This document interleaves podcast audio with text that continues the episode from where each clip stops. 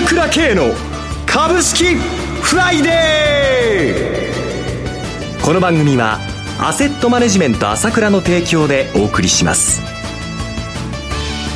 皆さんおはようございます。進行役の浜田節子です。朝倉慶の株式フライデー。今日も株式投資をする上で重要となる注目ポイントを取り上げてまいります。パーソナリティは、アセットマネジメント朝倉代表取締役で、経済アナリストの朝倉慶さんです。朝倉さん、おはようございます。おはようございます。よろしくお願いいたします。ます今週のマーケット、朝倉さん、どうご覧になってらっしゃいますか？そうですね。はい、まあ、あの、非常に NY ダウがね、まあ、5日続伸ということなんですけれども、えー、一方で、この注目、今週の注目はね、はい、やっぱりあの、 GAFAM の決算、ねこれだけの大手企業がどのぐらいの決算を出すのかっていうことが注目されてたわけですけども。5社出揃いましたが。これがメロメロということで、えー昨日あたりメタは25%安って。急落でしたね。ね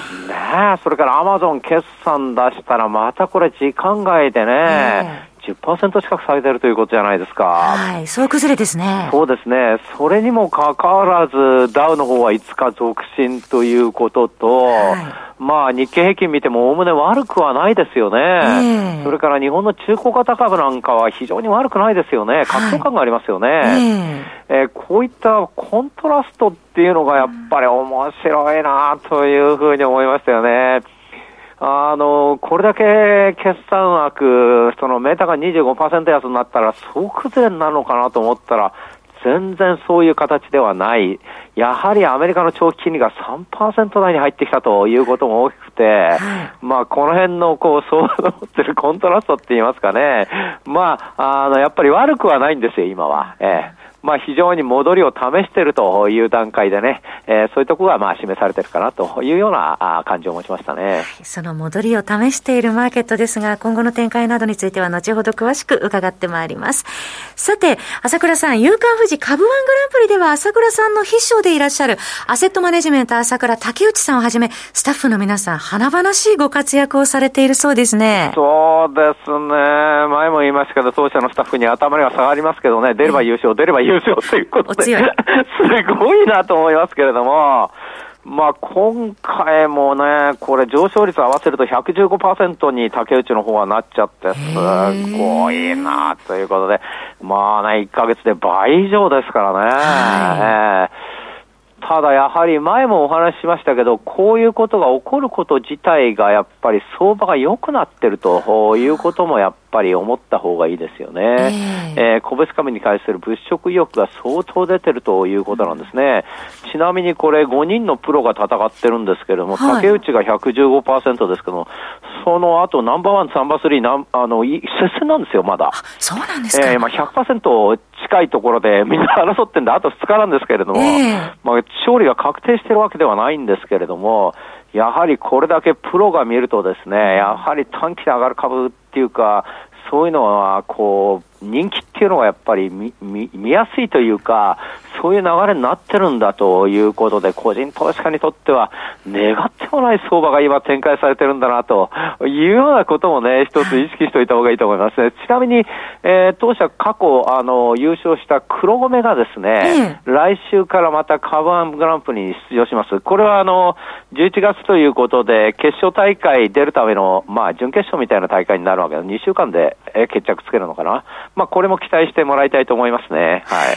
12月のね、チャンピオン大会もアセットマネジメント朝倉の皆さんのご活躍から目が離せなくなりますね。そうですね。その予選会に、まだまだこの11月の予選が2つありますので、はい、それを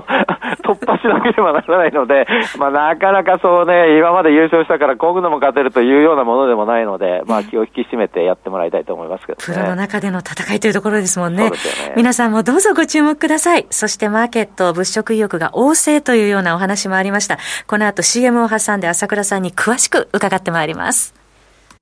鋭い分析力で注目、経済予測のプロ朝倉慶。日々のマーケット情勢や株式情報、個別銘柄の解説を朝倉本人とスタッフが平日16時、メールで約10分の動画を無料で配信中。株の判断に迷ったら朝倉慶。詳しくはアセットマネジメント朝倉のウェブサイトへ。本日の市況解説無料メールマガジンにご登録ください。アセットマネジメント朝倉は、証券取引、金銭、有価証券の予託、貸付行為は行っておりません。また、情報提供する金融商品の取引では、相場変動などにより損失を生じる恐れがあります。取引説明書、契約締結前交付書面などを十分にお読みいただき、ご理解の上お取引ください。金融商品仲介業者登録関東財務局長金中第605号。さて、朝倉さん、本日から実質的に11月相場入り、足元では、えー、日米ともに決算が本格化しているというところですが。そうですね。はい。やっぱりこの現実にこう悪くなるんじゃ悪くなるんじゃないか悪くなるんじゃないかというような懸念っていうのがずっとあったわけなんですけれども、はい、まああのこうやって本当に決算が出ましたってことで先ほど言ったようにガーハムの決算がベロベロだということで出てきたわけなんですけれども、今度は逆にこの悪いのが出てくるということでのまあそれを受けてのこの金利が上昇しなくなって金利が低下してきたということが現実に今起こってますので、はい、まあそこのコントラストですね、悪いところは売られてしまうんだけども、今度は金利が下がってるということを交換してというような動きで、やはりこのプラスマイナスというのが出てる流れの中でこういうふうに戻り相場が続いているという感じがしてますよね。コントラストが出ているというところ、えー、そして外部環境はどういうところをポイントに見ておけばいいでしょうか？そうですね。やっぱり今言ったように、やっぱり長期金利が4%割れてきたっていうのは、ええ、私もこのスピード感にびっくりしてるんですけれども、一気に来ましたね。ああ、こんなに早く金利が下がっちゃうんだなと思って、でちなみにドイツの金利なんかも、えあの急激に下がってきまして、はい。えー、2%割れになったんですけれども、だって0.75上げたばっかりでね、そうなんですよね。また今後も上げるって言ってるんだけれども、えーまあ、今週ちょうどカナダ中銀が0.75を上げると見られたのを0.5%の利上げに抑えましたけれどもね、はい、まあ、一部、この間のオーストラリアもそうですけども、こういう動きが出てきているということと、まあ、そのアメリカの金利の方も前から言われてますけれども、11月は0.75なんだけども、12月は分からないよ、0.5かあなるかもよというような流れになってきてるんで、うん、この辺に対してのその将来への期待というのがやっぱりこう相場の定流にはある感じがしますね。で、現実に、あの、アメリカの住宅価格、価格は下がんないんだけども、はい、その、いわゆるこの、非常にこう、売れなくなってきてるというのが顕著に出てきてますので、えー、あの、まあ、住宅ローン金利が7.1%超えちゃったっていうことと、それから、まあ、私はまた、解約率が24%に達したっていうのもびっくりしたんですけれども、はい、まあね、買うって言ってても、解約って言っても、ただ解約するってんじゃなくて、手付金払ってるものをキャンセルして解約するわけですからね。はい、そこまでやはり、この、今度は、今は高いんだけど先は安くなるんじゃないかというような感じが広がってきてる、まあ、この、まあ、ちょっとした不況感が出てると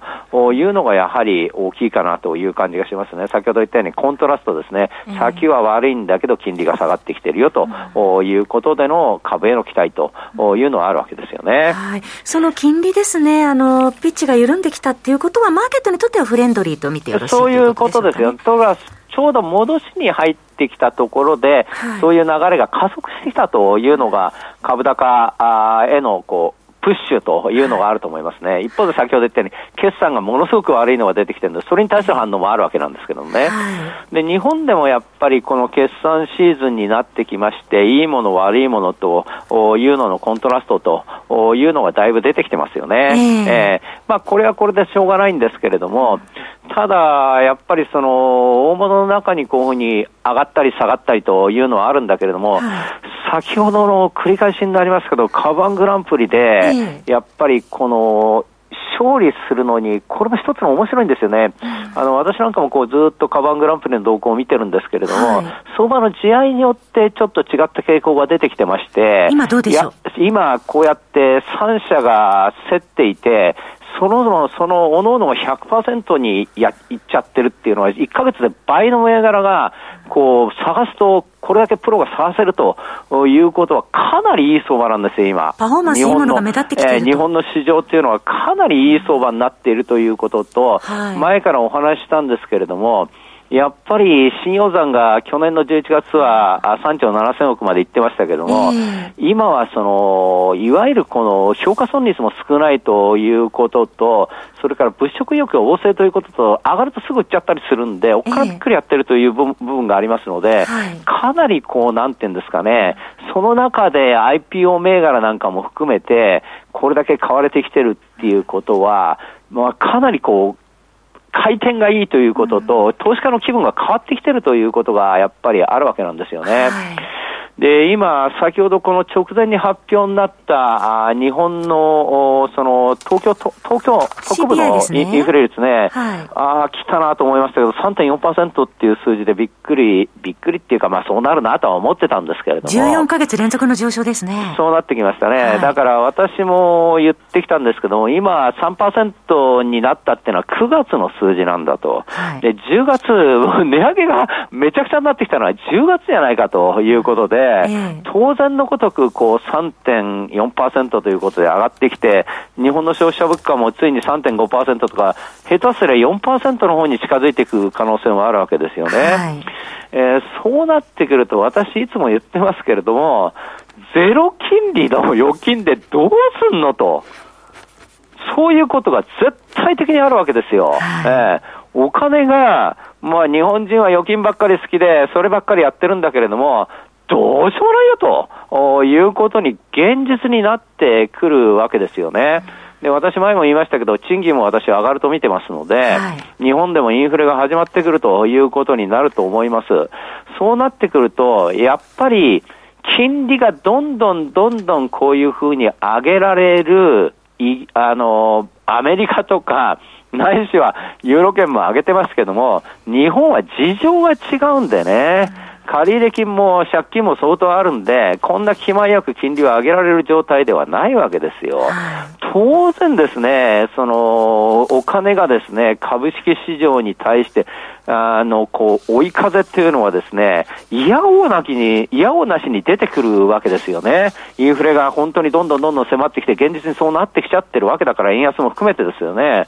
そういう流れの一端が出てきている。可能性もありますね。まあ私は株式市場は大相場になると思って見ていますけれども、今すぐどうかっていうのはわからないんだけども、その兆しの一端が少しずつ出てきている可能性もあるなということは頭に置いといた方がいいと思いますね。要はアメリカ、ヨーロッパよりも全然状況が違って日本株は上がる素地ができてるんだということと安いんだということを一つ思ってもらいたいと思います。軽い株が出てきたっていうことも一つのサインかもしれないなということも意識してもらいたいと思いますね。よくわかりました。朝倉さんどうもありがとうございました。私朝倉慶が代表を務めますアセットマネジメント朝倉では SBI 証券ウレス並みの口座開設業務を行っています。私どもホームページから口座開設をしていただくと週2回無料で銘柄情報を提供するサービスがあります。ぜひご利用ください。それでは今日は週末金曜日。頑張ってください。